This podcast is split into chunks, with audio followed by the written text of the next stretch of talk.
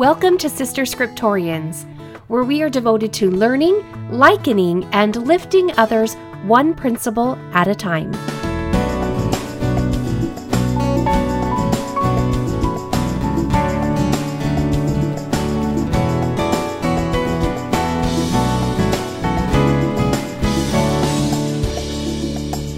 Episode 126 Pride in the Church. We left off last week with a devastating battle between the Nephites and the Amalekites. The Amalekites were the first significant group of dissenters who went and stirred up the Lamanites to come up against the Nephites. And there was a great loss on both sides. However, the Lord strengthened the Nephites, and they were able to overtake their enemies. Notice, however, that the Nephites were not spared from grief or from hardship. The loss was great loss of both loved ones, but then also their sustenance. Remember how their fields of grain had been trampled down by the Lamanite and Amalekite armies. The ramifications of this rebellion was it was tough and it affected every soul. Think about the numbers for just a minute. We know that in the first battle, 20,000 souls were lost, a combination of both Nephites and Amalekites. And then the next day, so many were lost that they didn't even keep track of the numbers. Those Amalekites who had put a mark upon themselves, they had now been driven back into the wilderness to be scattered and left for the beasts that dwell there. And this, we don't even know the numbers who were driven back. And so imagine the significant loss that occurred to the Nephite civilization. This was a huge hit for their society. Now, God's perfect way of loving and his endless extendings of his mercy can only operate perfectly under these kind of conditions, right? I don't know about you. But I am still working at giving my children consequences, not in anger, but because it's designed to lead them to a better place, to correct error through teaching, through privilege taking away, through removal. but God, He's the master of this. He is perfect at delivering us. And He's also perfect at stepping back and allowing us to suffer in order for our hearts to be led to repentance and to a better place near Him.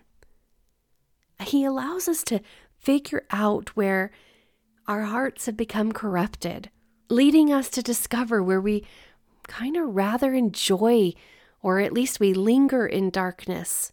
And then He gives us an opportunity to purify ourselves and to choose light. And though I prefer to learn lessons from the joys of aha moments. We can't forget that tribulation, they can also be our perfect teacher as well. It appears that this is exactly what the results were.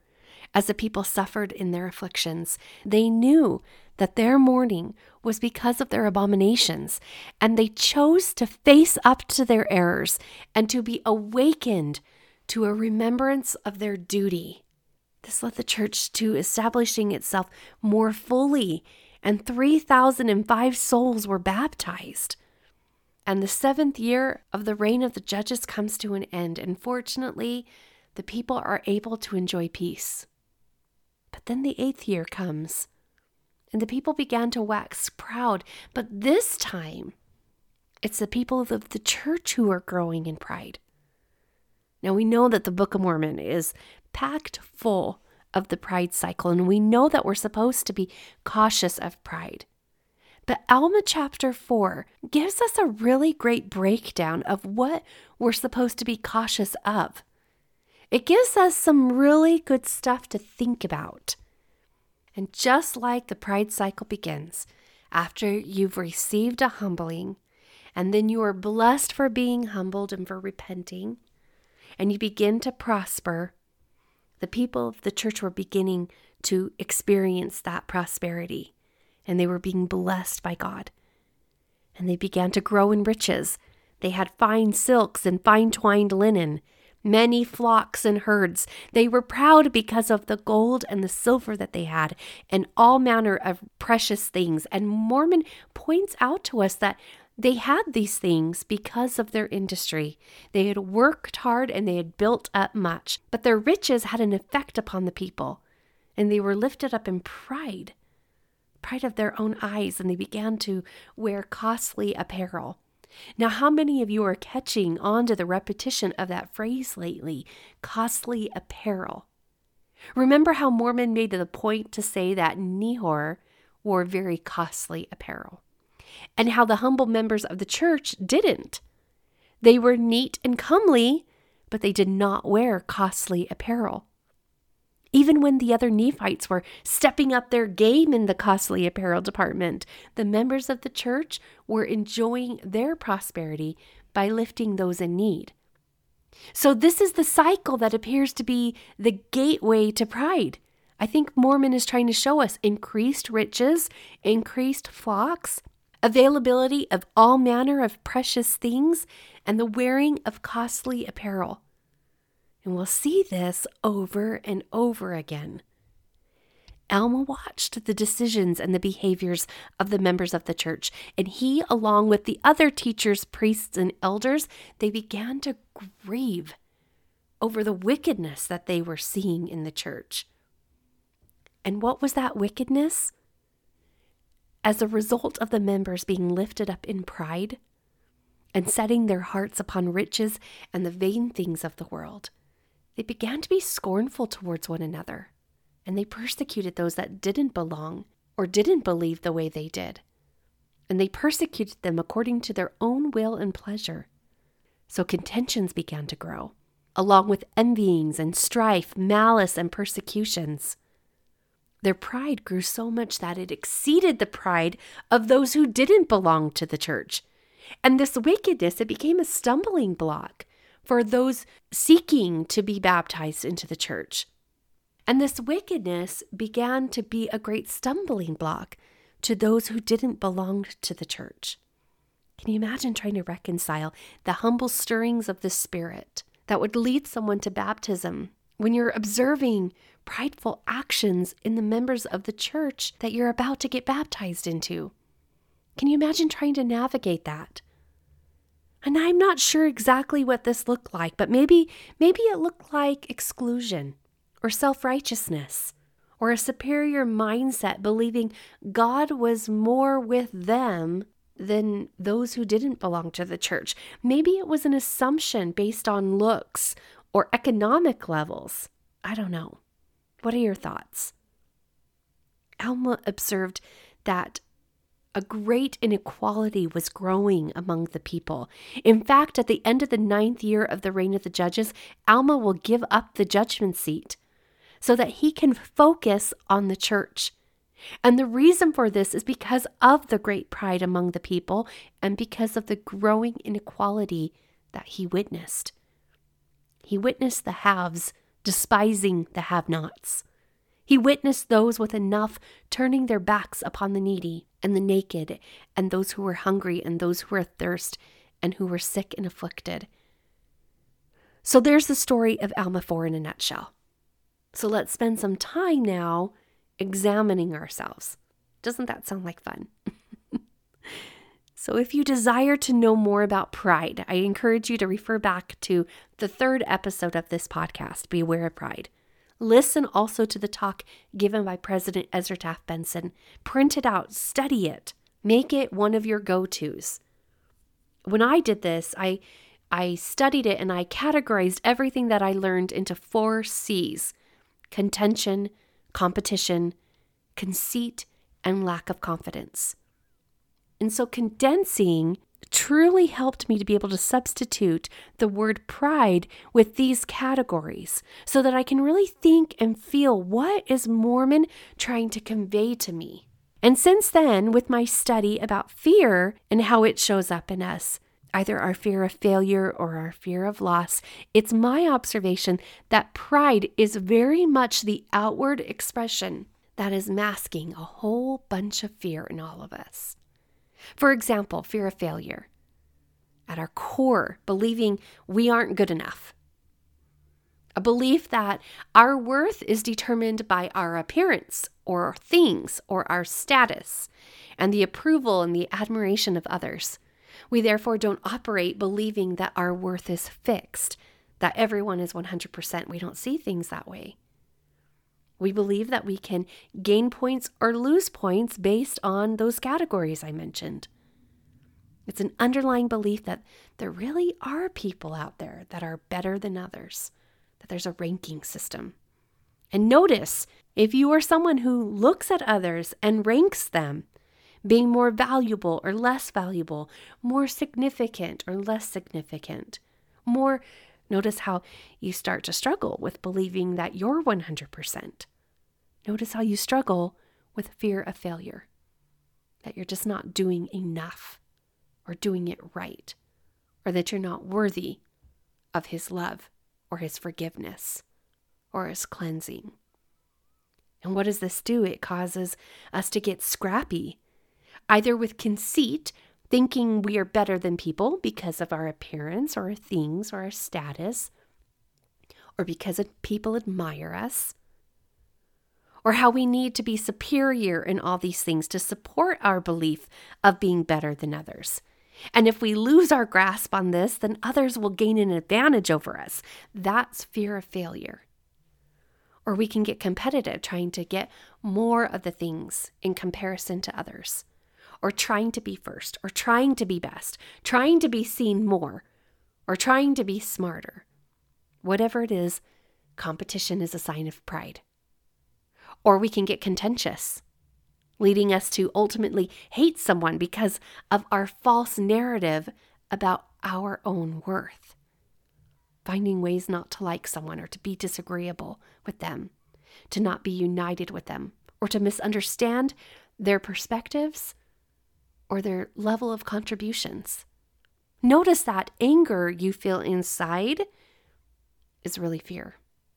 When it comes down to it, it's fear.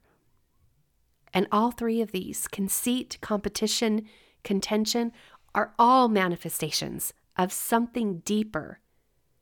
And that's a lack of self confidence. Or again, not understanding that none of it the riches, the fine things, the beauty, the costly apparel, the approval of others none of it changes our true worth, the way that God sees us. Not to mention fear of loss, the fear that all that you determine important might be taken away from you, and your life then will lose purpose, or you'll have less satisfaction with life, or again, a fear that when measured against others, you won't cut it. You'll lose. Pride is fear. Pride is not faith. It is doubt that everything is going to work out for our good it's doubt that God is good. It's doubt that God gives to you just as much as he gives to others. It's doubt that everything is 100% in his eyes. It's doubt that everyone is 100% in his eyes. And that your race is a race against sin and not each other. Ah, who said that, by the way? I can't remember, but remember that. Who or what are you racing against? And if a face pops up for you in your mind, you got out of your lane and you need to get back in it and race against sin. That is the real race. On a personal note, this is something I have to do on the regular to remember that I'm just doing Carrie. I'm just learning to be and become the future Carrie that I know is awesome so I'm practicing being her right now. And how do I know she's awesome? And it's not because of the many things I've done or accomplished, but because God made me. And all of his creations are awesome. He gets the credit. He's giving me the opportunities. And when I accept and practice this truth, the burden of pride and fear is lifted off of me and I feel light and I feel hope. And I believe that's how He wants us to feel. I believe that's our natural state. But Satan, he is so tricky, isn't he? and he is good at what he does. And so sometimes he slips in, and I need to remember I'm not competing with all of the moms in the world. I am not racing against all of the life coaches in the world. I'm not racing against all the podcasters in the world. And I have to redirect myself a lot on that one. You know, when I started this podcast, there weren't a lot that were on the Book of Mormon. And there were a couple that weren't even active podcasts anymore. And there have been a lot, especially since Come Follow Me last year, that have popped up that weren't there before. And they are successful and they have lots of ratings. but I'm not exactly like them. And I have to remind myself. And I am okay with that. My path is different because my intentions are different. This podcast was never intended to be solely a study group, but to help us together find nuggets of truth and principles and then learn how we can apply them right that second in our lives, making us stronger than we were before, helping us feel our endowment of power, helping us understand who God is and why we should trust Him. The intention was always there to prepare my fellow sisters in the gospel, both spiritually but also mentally, to be able to be prepared to do their work in the world and when I remember this, when I get out of fear, out of competition, and get out of pride, my power returns and I feel safe again. Everything is working out the way it should. And let me tell you, I'm going to promote myself a little bit here. If you struggle with these things, if you struggle with fear, life coaching is an excellent way to help you. It examines your thought processes and how you are subconsciously defaulting to those fears. And it helps you determine if you want to keep them or not. And if you don't, I'll show you how. I show you how to create something better for yourself because you know what? You're awesome too. You're 100% just like me. And we're in this together. So, with that understanding about fear and pride, and you then coupling that with exceeding riches, abundance in the means that are essential for life, surrounding yourself with precious things, and then dressing in costly apparel. Can you see how man can start to build a false safety net for themselves, giving rise to what? To inequality. Believing that they are superior because of their abundance or their station in life, and despising those without developing false beliefs that those who are without is because of something that they've done, or they just aren't industrious enough, or they're lazy, or they're lacking in, in intelligence or ability, discipline or worth, or God is more favorable of me and less favorable of you. Can you see that? I admire Alma for not being okay with any of that. I admire how he honored the members who remained humble, who still succored those in need of succor, imparting of their substance to those who had less and who were in need, and who suffered the afflictions of others for Christ's sake because they believed in prophecy that told of his coming. So they looked forward to retaining a remission of their sins and had great joy because of the anticipated resurrection day of their dead. They kept their eyes set on Christ and they were diligent, and I admired them. So here are some thoughts to consider. If riches and abundance have a tendency to lead the children of men towards the pride cycle, how can we avoid that route? And why would God prosper us in this way? Especially when he knows that we can't handle it very well. And if he continues to bless us in this way, what does abundance have to do with God's purposes and with his work? And how can our abundance that we have been blessed with lead us to love God and others more fully instead of having enmity between us? Because love and unity is the opposite of pride.